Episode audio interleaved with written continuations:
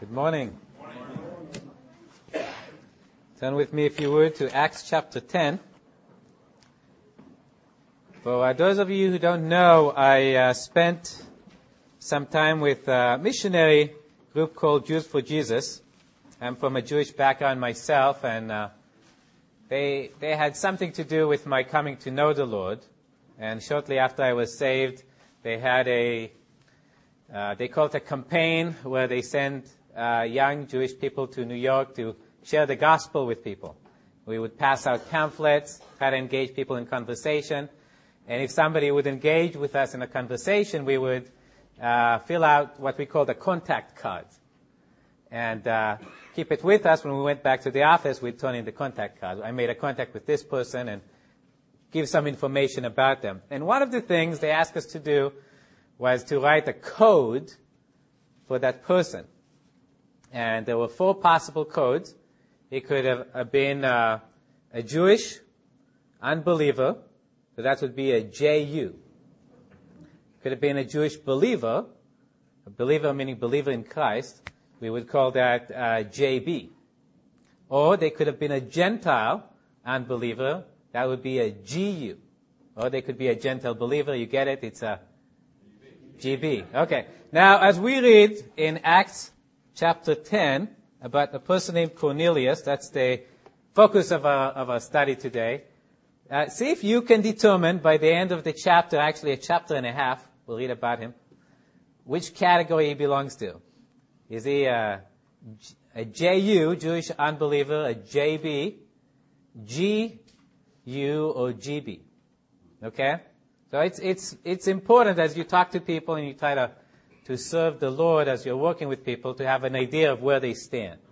Okay, so hopefully at the end of reading this chapter and a half, we'll see where Cornelius is at the beginning because the situation will actually change halfway through. So where was he at the beginning of the passage? Acts chapter 10 and verse 1. There was a certain man in Caesarea called Cornelius, a centurion of what was called the Italian regiment. A devout man and one who feared God with all his household, who gave alms generously to the people and prayed to God always. About the ninth hour of the day, he saw clearly in a vision an angel of God coming and saying to him, Cornelius. And when he observed him, he was afraid and said, What is it, Lord? So he said to him, Your prayers and your alms have come before come up for a memorial before God. Now send men to Joppa and send for Simon, whose surname is Peter. He is lodging with Simon, a tanner, whose house is by the sea. He will tell you what you must do. And when the angel who spoke to him had departed, Cornelius called two of his household servants and a devout soldier from among those who waited on him continually.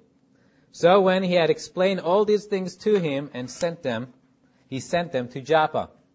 The next day, as they went on their journey and drew near the city, Peter went up on the housetop to pray about the sixth hour.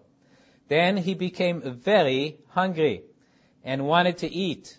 But while they made ready, he fell into a trance, and so heaven opened, and an object like a great sheet, bound at the four corners, descending to him, and let down to the earth. In it were all kinds of four-footed animals of the earth, wild beasts, creeping things, and birds of the air. And a voice came to him, Rise, Peter, kill and eat. But Peter said, Not so, Lord, for I have never eaten anything common or unclean. And a voice spoke to him again a second time, What God has cleansed, you must not call common. This was done three times, and the object was taken up into heaven again. Now while Peter wondered within himself what this vision which he had seen meant, behold, the men who had been sent from Cornelius had made inquiry for Simon's house and stood before the gate. And they called and asked whether Simon, whose surname was Peter, was lodging there. While Peter thought about the vision, the Spirit said to him, Behold, Three men are seeking you. Arise therefore and go down and go with them, doubting nothing, for I have sent them. Then Peter went down to the men who had been sent to him from Cornelius and said, Yes, I am he whom you seek. For what reason have you come? And they said, Cornelius, the centurion, a just man, one who fears God and has a good reputation among all the nation of the Jews, was divinely instructed by a holy angel to summon you to his house and to hear words from you. Then he invited them in and lodged them. On the next day, Peter went away with them, and some brethren from Joppa accompanied him. And on the following day, they entered Caesarea. Now Cornelius was waiting for them and had called together his relatives and close friends. As Peter was coming in, Cornelius met him and fell down at his feet and worshipped him. But Peter lifted him up, saying, Stand up. I myself am also a man. And as he walked with him, he went in and found many who had come together.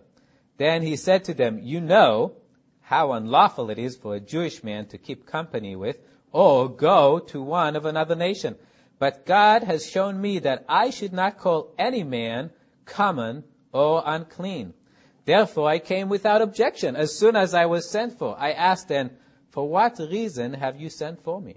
And Cornelius said, Four days ago I was fasting until this hour, and at the ninth hour I prayed in my house, and behold, a man stood before me in bright clothing, and said, Cornelius, your prayer has been heard, and your alms are remembered in the sight of God. Send therefore to Joppa and call Simon here, whose surname is Peter. He is lodging in the house of Simon, a tanner, by the sea. When he comes, he will speak to you. So I sent to you immediately, and you have done well to come. Now therefore we are all present before God to hear the things commanded you by God. Then Peter opened his mouth and said, In truth, I perceive that God shows no partiality, but in every nation, whoever fears him and works righteousness is accepted by him. The word which God sent to the children of Israel, preaching peace through the Lord Jesus Christ, He is Lord of all. That word you know, which was proclaimed throughout all Judea and began from Galilee after the baptism which John preached. How God anointed Jesus of Nazareth with the Holy Spirit and with power, who went about doing good and healing all who were oppressed by the devil. For God was with him. And we are witnesses of all things which he did both in the land of the Jews and in Jerusalem, whom they killed by hanging on a tree. Him God raised up on the third day and showed him openly, not to all people, but to witnesses chosen before by God, even to us who ate and drank with him after he arose from the dead. And he commanded us to preach to the people and to testify that it is he who was ordained by God to be judge of the living and the dead.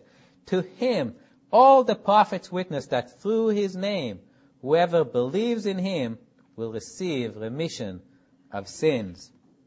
While Peter was still speaking these words, the Holy Spirit fell upon all who heard the word, and those of the circumcision who believed were astonished as many as came with Peter, because the gift of the Holy Spirit has been poured out on the Gentiles also. For they heard them speak with tongues and magnify God. Then Peter answered, Can anyone forbid water that these should not be baptized who have received the Holy Spirit, just as we have? And he commanded them to be baptized in the name of the Lord. Then they asked him to stay a few days. We have another half a chapter to go. Now the apostles and brethren who were in Judea heard that the Gentiles also received the word of God. And when Peter came to Jerusalem, those of the circumcision contended with him, saying, You went to uncircumcised men and ate with them. But Peter explained it to them in order from the beginning, saying, I was in the city of Joppa praying, and in a trance I saw a vision, an object descending like a great sheet let down from heaven by four corners, and it came to me. When I observed it intently and considered, I saw four-footed animals of the earth, wild beasts, creeping things, and birds of the air. And I heard a voice saying to me, Rise, Peter, kill and eat. But I said, Not so, Lord, for nothing common or unclean has at any time entered my house, my mouth. But the voice answered me again from heaven, What God has cleansed, you must not call common. Now this was done three times and all were drawn up again to heaven.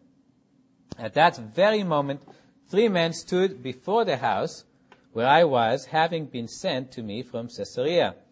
Then the Spirit told me to go with them, doubting nothing. Moreover, these six brethren accompanied me, and we entered the man's house.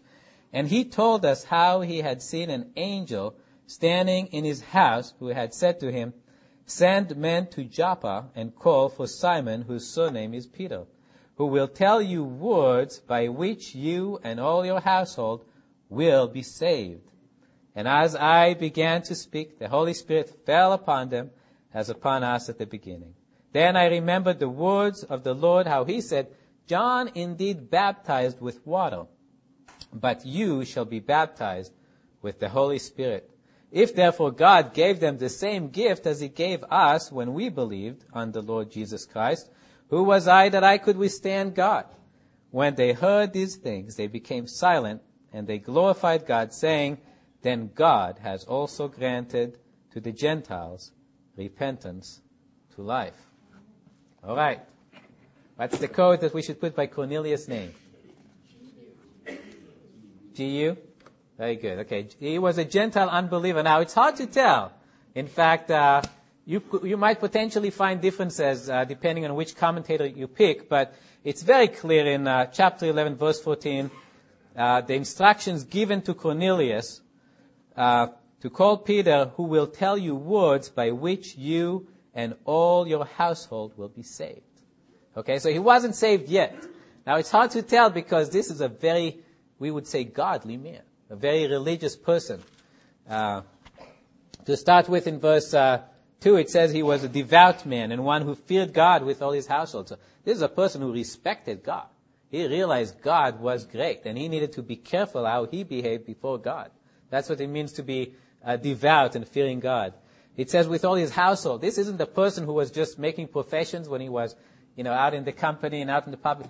His family saw how they, he lived, and as a result, his family was also fearing God. Okay, there was a reality in this person's life. Uh, it says he gave alms generously to the people. It means the Jewish people, because he feared God and maybe loved God. He he cared about God's people and was trying to bless them with what he had. It's, we sometimes use the word uh, "put your money where your mouth is." This man did. Okay, he was serious about the things of God. And it says he prayed to God always. This is a person who was seeking God in prayer, and yet unsaved. Okay?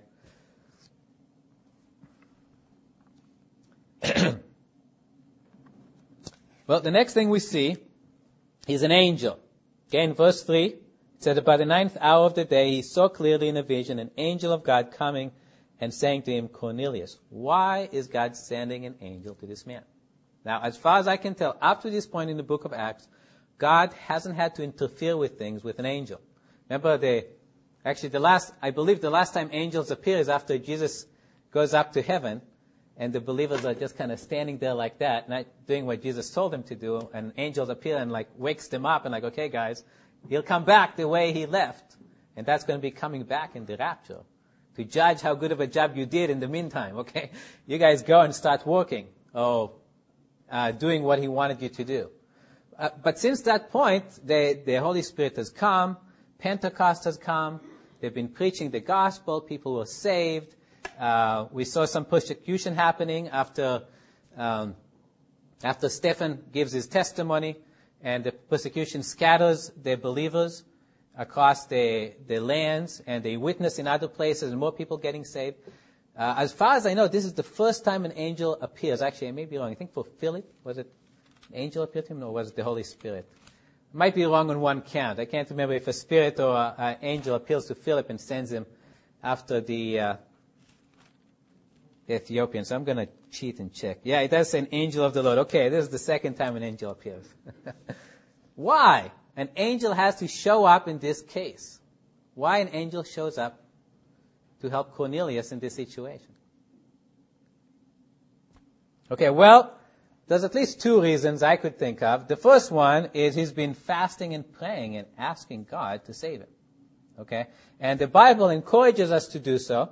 Uh, just reading out of Isaiah 55, it says, Seek the Lord while he may be found, call upon him while he is near Let the wicked forsake his way, and the unrighteous man his thought. Let him return to the Lord, and he will have mercy on him, and to our God, for he will abundantly pardon. So here's a man who's seeking God, and God is not going to let him down. Okay, so God will make sure this person gets saved. And he's using an angel as something to help him. He's giving him some clear instruction that will lead to his salvation. Okay? The other reason God had to send an angel is because the people who were responsible to help this man weren't doing their job. Okay, there were, uh, Jesus obviously gave the gospel to the apostles and, and to the church. They were witnessing and saving people, but nobody has come to Cornelius to help Cornelius. And so God, God is helping them out, is helping the situation out by sending an angel gives Cornelius, instead of them coming to Cornelius, Cornelius is going to summon them. And it happens to be Cornelius has a lot of power to summon someone if he wants to.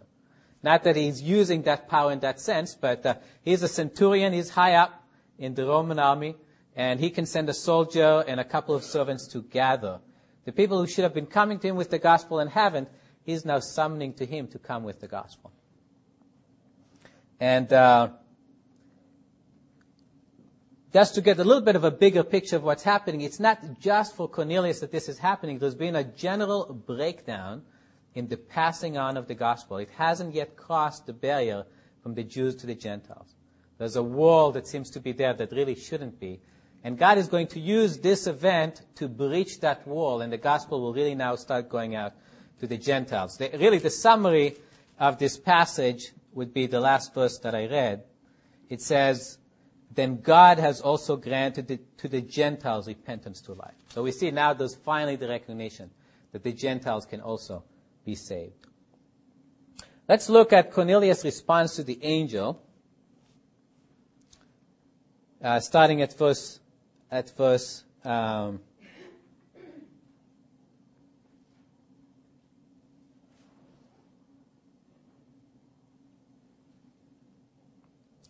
right. Right, so starting at verse 8. So in case I, I kind of skipped some verses here, the angel appears, he tells Cornelius, uh, summon Peter. He's lodging with Simon a. And uh, you have to read various verses to find all the things the angel tells him, but among other things, he tells him, call to this man, he'll tell you words by which you will be saved. And Cornelius is responding and he's sending immediately people to get Peter, uh, which is good Again, we, have already, I've said the words that Cornelius was seeking God. This is where we see this man is really seeking God and wants to be saved. This is not a person, if he was a person who felt he was doing pretty good with God, because he's been such a religious person, I mean, we're impressed by this guy.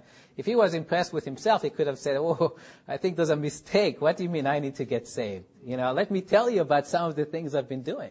Me and God, we're really close together. That's not what he says. He recognizes, yes, I need to be saved. And this is critical if you study the uh, coming of the Lord Jesus to witness to the Jews. The number one reason the Lord was rejected is because people didn't like the message that he brought. The Jews were very ready to embrace Jesus if he would have said, I've come as the Messiah, I'm going to get rid of these Romans, and I'm going to set up a kingdom, and we're going to rule over the world. Every Jew would have followed him. But Jesus says, I've come because you're sinners and you need to be saved and and by believing in me, you can be saved. That will get you to heaven. Because he said that they were not interested. Like, wait a second. Okay, we're, we're Jews. We're pretty good. We're God's special people. We've been really careful of, of following his commandments. We don't need to be saved from our sins. We need to be saved from the Romans. Were they right? They were wrong. Let's uh, read this in, uh, I'll, I'll, just read out of John, uh, in John chapter 8. Then Jesus said to the Jews who believed him, if you abide in my words, you are my disciples indeed, and you shall know the truth, and the truth shall make you free. They answered him, We are Abraham's descendant, and have never been in bondage to anyone. How can you say, You will be made free? Jesus answered them, Most assuredly, I say to you, whoever commits sin is a slave of sin. So Jesus knew the reality. They were enslaved to sin. They were under the judgment of God because of their sin. And because of that, they needed Jesus to save them from their sins. The first place you need to be in order to be saved is recognize that about yourself. Yes, I am a sinner, And because I am a sinner, I am under the wrath of God. Because I'm under the wrath of God, I need to be saved. That's the first place a person has to come to. And clearly Cornelius has come to that point. Because when he hears he can be saved, he sends out messengers to get Peter to bring words to him so that he can be saved. um, a second thing that we notice about about uh, Cornelius is his attitude to Peter. Remember, Cornelius is one of the high persons of the land. He would be at least an equivalent in our country to, uh, you know, somebody who's in charge of a city or a state. I mean, this is a really important person. Peter, all he knows about Peter is he lives with a tanner in the city of Joppa by the sea. Now, t- being a tanner, for those of you who don't, who don't know, means uh, taking skins of animals and uh, running them through some sort of a chemical process in order to make them into clothes that people actually want to wear. It's a smelly business. And that's why he had to have a house by the sea. Okay, he couldn't live in the middle of town with the type of business that he was doing. So, for Cornelius, being told that you have to summon this guy from the house of a tanner, it's kind of reaching, reaching down to the sewers to find somebody who can tell him about, why not send me one of the great rabbis or the priest? Come on, there's gotta be somebody better. But that's not Cornelius' attitude. Cornelius' attitude is like, send him. And when Peter shows up, Cornelius, it says, worships him. Like, why? Because this is a person who's bringing me God's word so that I can be saved. That, that was the attitude that Cornelius had. and uh, the third thing we, know, we notice about it is when, uh, when Peter actually comes, it says he found uh, in verse 24, we're skipping something, we're going to go back. Uh, when Peter actually comes, he found that Cornelius gathered all his relatives and close friends. So this is a person, when the word of God was going, going to come that can actually save people, he wasn't just going to make sure he was there and called for Peter. He was going to make sure all the people he loved, all his relatives, all his friends were there to also hear the word and be saved. Again, that's the heart of Cornelius. This was a person hungry for the gospel, a person hungry to be saved. This is a rare person. it's not easy to find people in that state, but that's the state Cornelius was in. He was hungry. He was ready. He wanted to be saved. Okay. Verse 9, we see the beginning of a vision. Right? There's this sheet that comes down from heaven. On it, there's all kinds of animals. Uh, suggests here that they were unclean animals. What that means, for those of you who don't know, in uh, the Old Testament, there's some um, dietary restriction that God gives to the Jews. He says, don't eat this animal and that animal, they're unclean. Okay, so the Jews, it says, according to Peter, he's never ever eaten any food like that. So some things the Jews seem to have been pretty good at, and this was one of them. Okay, we can do that. We're not going to eat these particular animals. Um, and so that's something that they were holding on to. Well, now, now in this vision that God gives to Peter, she comes with all these foods or all these animals, and he gives Peter instruction to eat those animals. And Peter, somewhat understandably, says, uh, no, I don't think I'm supposed to eat it. People point out that there's a contradiction here to say, not so, Lord. There is a contradiction. Uh, if he says to do it, I should do it. Okay, but it's understandable after being taught this that God doesn't want us, doesn't want you to eat these foods, and all your life not eating them, there being such a strong taboo against them in your culture. Peter is like, wait, I, I, I don't want to do this. Okay? why is this vision here? Now, it happens to be that the very first Bible study I ever went to, I was completely unsaved, completely uninterested in the things of God. I was uh, supposed to be studying for an exam in college, and uh, a guy from across the hall invites me to a Bible study, and it sounded sure better than studying for my exam. So that's the only reason I went. The only reason I went. They happened to be studying this passage Maybe either just verses 9 through 16 or maybe a section, a larger section that contained it. And um, I was thinking, well, you know, it's, it's something about stopping to eat, uh, you know, removing the restriction on eating non-kosher foods. You know, somehow Peter is removing it or God is removing it or that's what it's about. It's very unlikely that that's God's purpose here because it just doesn't belong in the passage. The passage is about the saving of the Gentiles. And we see, we see Peter recognize it himself in the verse 28. He says, God has shown me that I should not call any man common or unclean. So Peter is very clearly taking this as a vision of God instructing them, instructing him eh, with the attitude he should have toward the Gentile. Well, why, why is it here? Well, because the Jews had a problem. Now, I need to be careful. I'm saying the Jews. I'm talking about the church of God. Okay? The church of God that at this time was composed mostly of Jews. It seems like the Samaritans have kind of joined in now. And there may have been a few Gentiles that were saved. We don't know. But uh, overall, the mentality in the church was uh, not for the Gentiles. Okay? The, the gospel, the gospel has come. God is saving us. We're not going out to the Gentiles. Uh, why? Why were they not going out to the Gentiles? it could be, it could be that doctrinally some of them still believed that Gentiles can't be saved. Uh, and, and this has to do with the history. Uh, for, for thousands of years, about 2,000 years, God has somehow focused his work on the Jewish people. And, and maybe they didn't realize that that stopped. Now, Jesus made it very clear that that's no longer the case. When he gave what we call the Great Commission, he said, you need to go and preach the gospel to every nation. Nation. Okay, that's, somehow the Jewish nation is just one nation. You know, you gotta start going beyond that. Uh, in the Gospel of Mark, Jesus says, you need to be preaching the gospel to every creature. Alright? Well, the Gentiles are included. Sorry, they're creatures too. You can't, you can't exclude them out. Uh, in Ephesians, it says it very clearly. Uh, this is a lengthy passage, so you may want to turn there with me. Ephesians chapter 2. Ephesians chapter 2.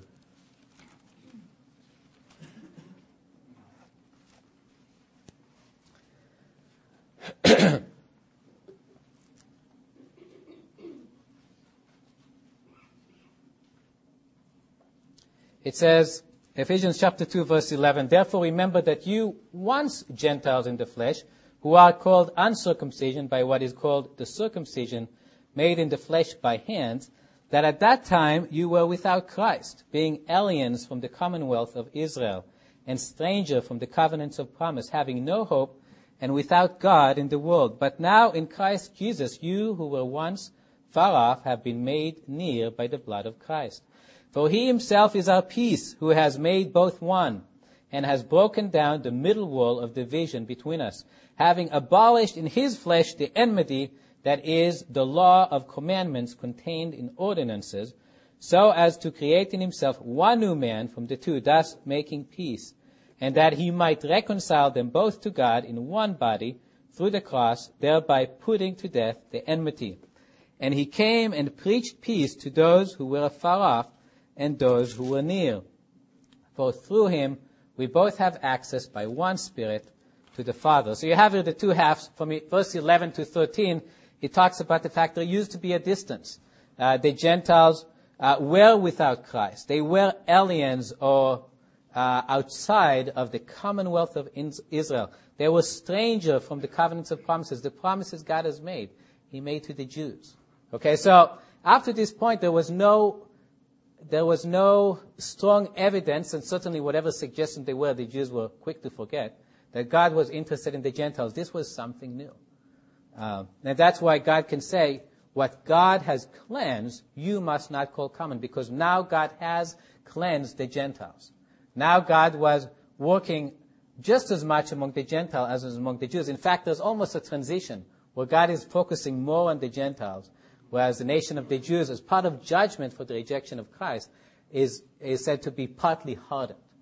Um, but it's, anyways, the, the, the mentality of the Jews, what we're focusing on, Clearly, God has now accepted the Gentile. God is here working to deliver them from this restriction they have in their mind against going and witnessing to the Gentiles. But it's very clear that it's, it's very strong in the Jewish mind at the time. And just to show that, uh, looking at the end of the passage we read, in verse 45, after the Holy Spirit comes upon the Gentiles and demonstrate that they were saved, it says, those of the circumcision who believed were astonished Unbelievable. the Holy Spirit upon the Gentiles. Okay. That's, that was their mentality that God was trying to deliver them uh, from. And Peter asking the words, can anyone forbid water to these who have now received the Holy Spirit? Why is he asking the question? Because he knows some would forbid water. They would forbid these people from being baptized.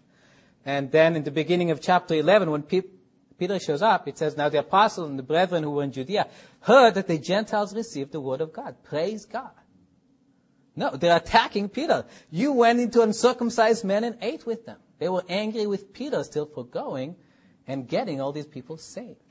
Okay, so God had a lot of work to overcome in this, uh, the Jewish minds. Now, just to try to broaden it out a little bit, we can beat up on the Jews as much as we want to. But uh, this is a problem the church has age after age in crossing boundaries with the gospel. I know it's not a problem anybody here has, so we'll talk about other people. But uh, I've recently been been listening to uh, um, biography on William Carey. For those of you who don't know, William Carey is considered the father of modern missions. Uh, lived about uh, two, three hundred years ago, and uh, he he was the one in his day that started looking at at people in Africa, in India, in China, to which the gospel at that point has not gone to yet, and said, isn't there some sort of a responsibility we have as Christians today to try to reach those people? And when he went to his denomination and, and suggested it, he was basically shut down and said, no, no, no. God wants to save them. He's going to have to start a new Pentecost. You know, we're, going to need some major revolution to reach these people. They, they were thinking of all the hurdles that were lying. So it could be among one of the hurdles, there might have been some racism. Well, these are blacks people. They're not as important as us white people. Let's reach the white people with the gospel. Uh, a lot of it could have been practical. They're far away. You know, how are we going to reach these people? Well, Carey pointed out, well, the, we have boats that people take to those places to take these people out as, as slaves or to do commerce with them. So people who want to make money out of these people, they'll cross the ocean. Why shouldn't we cross the ocean with the gospel that's going to save people? Uh, what about their language? You know, we can't talk their language. Well, you know, it's a lot of work, but we can do it. Isn't it worthwhile to learn a new language so we could share the gospel with them? What about uh, provisions? You know, who's, how are we going to make a living in that land? Who's going to provide for us? Here in England, we have these nice churches with, uh, you know, 30 or 50 or 100 people that are supporting, you know, the, me as a pastor. If I go there, who's going to take care of me? Well, isn't it, you know, reasonable to trust the Lord for your care? Isn't it reasonable to suffer some amount of deprivation for the sake of, of bringing the gospel to people? So it was a battle that William Carey had to fight, and eventually he had to go first to be the example. But the result was he's now considered the father of modern mission because many people followed him. He started out in India, but people followed him like uh, Hudson to China. And people followed him to Africa. And today we look and there's missionaries in almost every country in the world. Maybe every country in the world that allows missionary, and probably some that don't, will have missionaries, people working, trying to reach. But uh, there tends to be in our hearts a barrier to reach the gospel. We come up with reasons of why not to do it. And God has to overcome that. So God was working it in the heart of the Jews in this passage. Uh, he was working in uh, England in the time of William Carey. And I believe he's working in our hearts today and wants to help us bridge that, that difficulty that we might have sharing the gospel with somebody next to us or somebody far away God wants to use us with. okay. Um, it's interesting to me if you look at the vision of Peter, the whole thing starts with Peter getting really hungry. In verse 10, it says, Then he became very hungry and wanted to eat. And while they made ready, he fell into a trance. And uh, I was thinking, was God trying to communicate something? Very hungry. How does God feel about reaching out to people who haven't heard the gospel? Of reaching people to be saved. And I, I picked just a few verses from the, from the gospels this is the Lord talking about uh, bringing people to heaven in a parable. And he says, And the Lord said unto his servant, Go out into the highways and hedges and compel them to come in, that my house might be filled. Go out everywhere and compel them to come. Uh, in Luke it says, Likewise I say to you, there is joy in the presence of the angels over one sinner that repents. I used to think that it meant that the angels are rejoicing It doesn't say that. It says there is joy in the presence of the angel over one sinner that repents. Where is that joy? It's in the heart of God over one sinner that repents. And then the last one, I, we were really talking about that this morning as we do almost every Sunday. It says, For God has so loved the world that he gave his only begotten Son, that whoever believes in him should not perish, but have everlasting life. How much did God want them to come?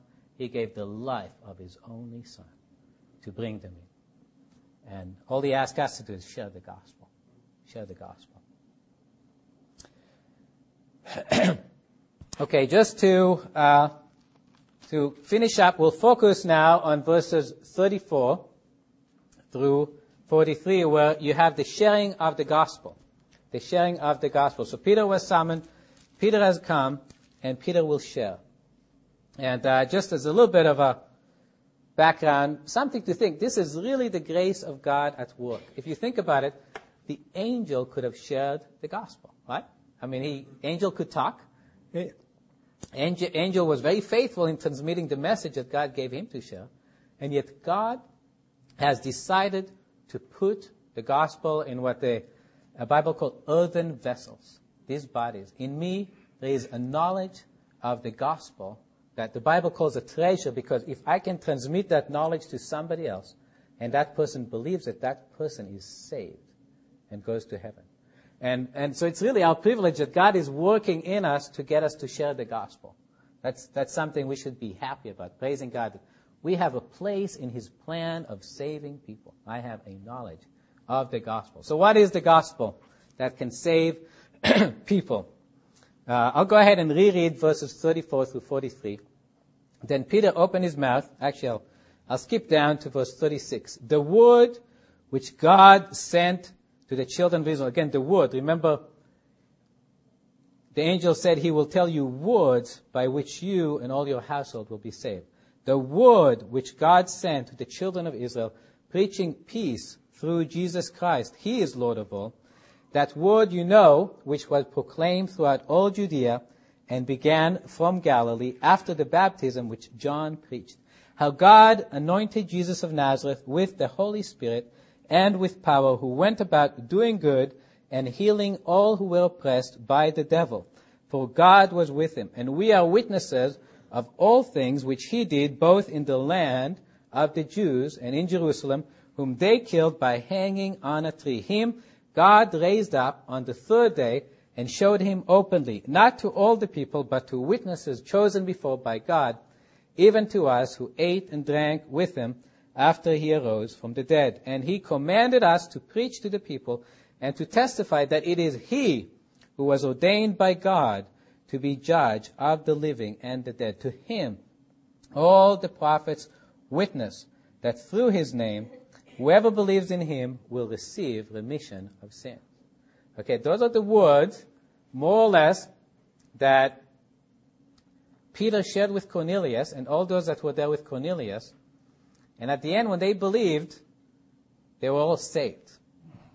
Okay, so my suggestion to you, if you're not saved and you are seeking to be saved, as Cornelius was seeking to be saved, pay attention to these words. Okay, the first one, we have verse 36, is kind of a summary, the word which God sent to the children of Israel, preaching peace through Jesus Christ.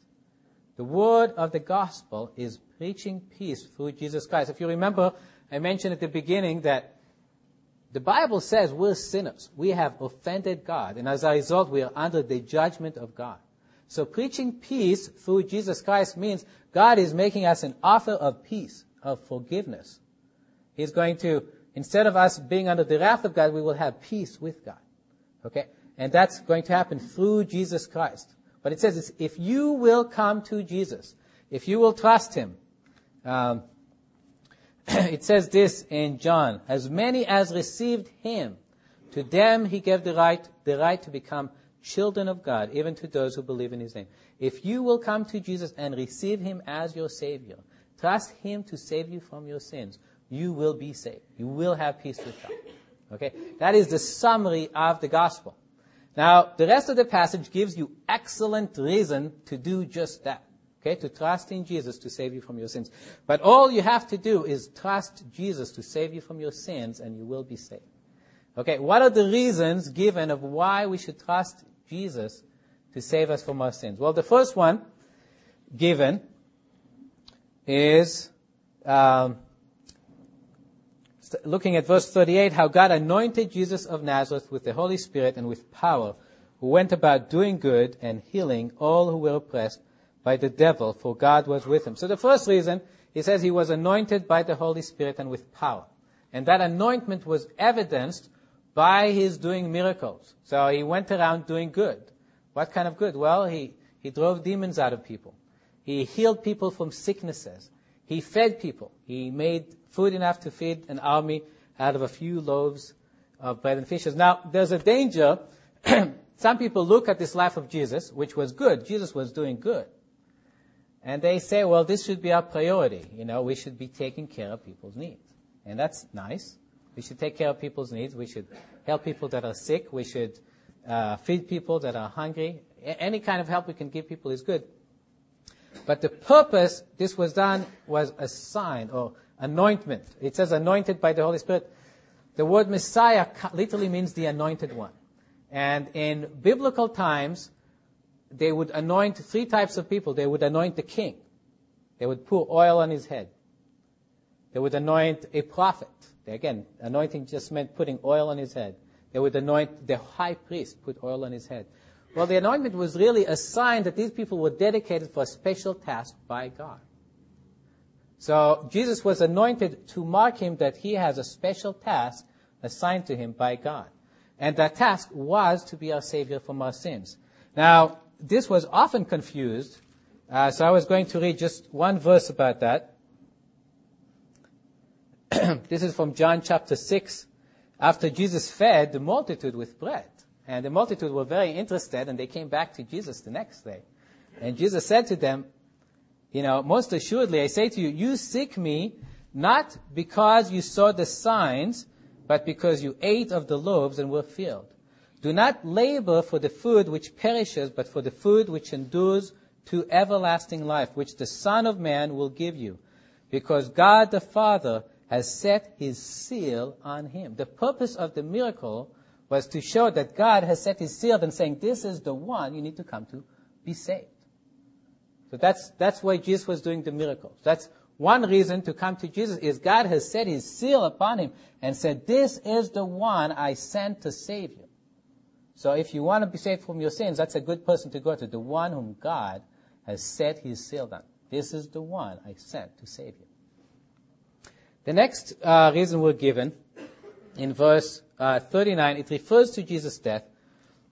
Why is Jesus' death so important? And in fact, if you don't share the fact that Jesus died for somebody's sin, you haven't really shared the gospel with them. Uh, there's a summary in 1 Corinthians uh, chapter 15 of the gospel, and says that, uh, just to make sure I get it right, I'll turn there. 1 Corinthians 15. Moreover, brethren, I declare to you the gospel which I preached to you, which also you received, and in which you stand, by which also you are saved, if you hold fast that word which I preached to you, unless you believed in vain. For I delivered to you first of all that which I also received, talking about the gospel, that Christ died for our sins according to the scriptures, and that he was buried, and that he rose again the third day according to the scriptures. If you omit those three facts, that Jesus died for your sins, that Jesus rose from the dead, and that it was all done according to the scriptures, you didn't really fully share the gospel with people. Okay, why? Why is it so important to tell someone that Jesus died for their sins? Well, uh, let me read from Romans chapter 3, describing what Jesus did, whom God set forth as a propitiation by his blood through faith to demonstrate his righteousness, because in his forbearance God had passed over the sins that were previously committed, to demonstrate at the present time his righteousness, that he might be just and the justifier of the one who has faith in Jesus. What this verse is saying is that God set up Jesus on the cross and allowed everybody or to see him publicly killed to demonstrate his righteousness because there was no other way God could be righteous and forgive your sins. And so, so that people would know that God has provided a righteous uh, substitute or has created a righteous way by which he can forgive them their sins. He put Jesus forward and had him crucified where everybody could see him. God, you could imagine God having doing it in a corner. Like, I don't want everybody to see my son die. He has to die, but I'll do it in a corner because I don't want him shamed publicly. No. For the sake of us knowing that God has provided a righteous means by which we can be saved, Jesus died publicly. And so we have a basis to trust in God to save us from our sins because he put Jesus forward and, and showed him dying for our sins. We know that there's a righteous way I can be saved. The wages of sin is death. The only way God for, could forgive our sins is by Jesus paying that penalty for our sins. Uh, the next, the next point that uh, is in this passage in Acts chapter 10 and in 1 Corinthians 15 too. In verse 40, it says, Him God raised up on the third day and showed him openly, not to all the people, but to witnesses chosen before by God, even to us who ate and drank with him after he rose. After Jesus died, he rose from the dead. The Bible says God raised him from the dead. And it says that this was such uh, a significant act that God expects us to be assured that he will judge people for their sins at the end, at the end of the world. And this is how it says it in Acts. Truly these times of ignorance God overlooked, but now commands all men everywhere to repent because he has appointed a day by which he will judge the world in righteousness by the man whom he has ordained. He has given assurance of this to all by raising him from the dead. God thinks that the resurrection of Jesus was such powerful evidence that he considers it assurance. That's it. I've given my assurances. Nobody has any more reason to doubt that one day I will judge the world and people will have to give an account. And that the very judge who will judge them is Jesus Christ because I have raised him from the dead.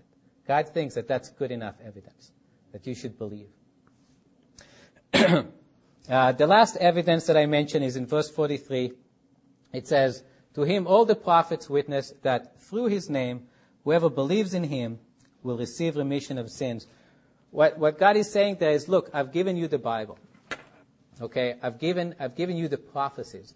Now, I know people today tend to reject and say, well, you know, how do I know that this isn't just made up?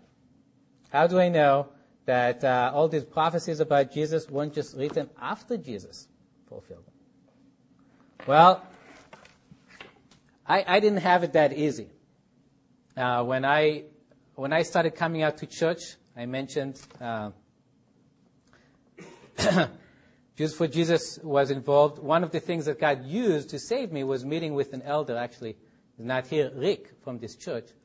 And Rick started showing me prophecies about Jesus from the Old Testament. Well, I knew that my people, the Jewish people, believed in the Old Testament. Now, this is important when you think about it, because Jews today reject Jesus as the Messiah, right? Now, they have the Old Testament. It's the same Old Testament that has prophecies that point to Jesus. How is it possible that after Jesus, somebody wrote the Old Testament, handed it to the Jews and say, hey, you guys believe in it. It has all these prophecies about Jesus. And expect them to, they would have thrown the book away immediately. The fact that Jews hold on to the Old Testament show they had it before Jesus came. The prophecies that point to Jesus from, from his birth in Bethlehem uh, to uh, being born by a virgin to being crucified to rising from the dead, all of that were things that God promised in the Old Testament. And so, to me, I had to accept that Jesus was the Messiah. When I, when I saw the, Old, the, the prophecies in the Old Testament, I realized the prophecies you know, were written before Christ. Here Christ comes and he fulfills them. I cannot reject him as the Messiah. Now, I wasn't just saved because I still had other things I was dealing with. I, didn't realize I was a sinner. I didn't realize Jesus needed to save me from my sins. But intellectually, I had to conclude this is the one God sent as the Messiah for the Jewish people. so these are the four reasons that were given to us why we should believe in Jesus and trust Him to save us from our sins. Remember, that is the gospel. If you trust Jesus to save you from your sins, He will save you from your sins.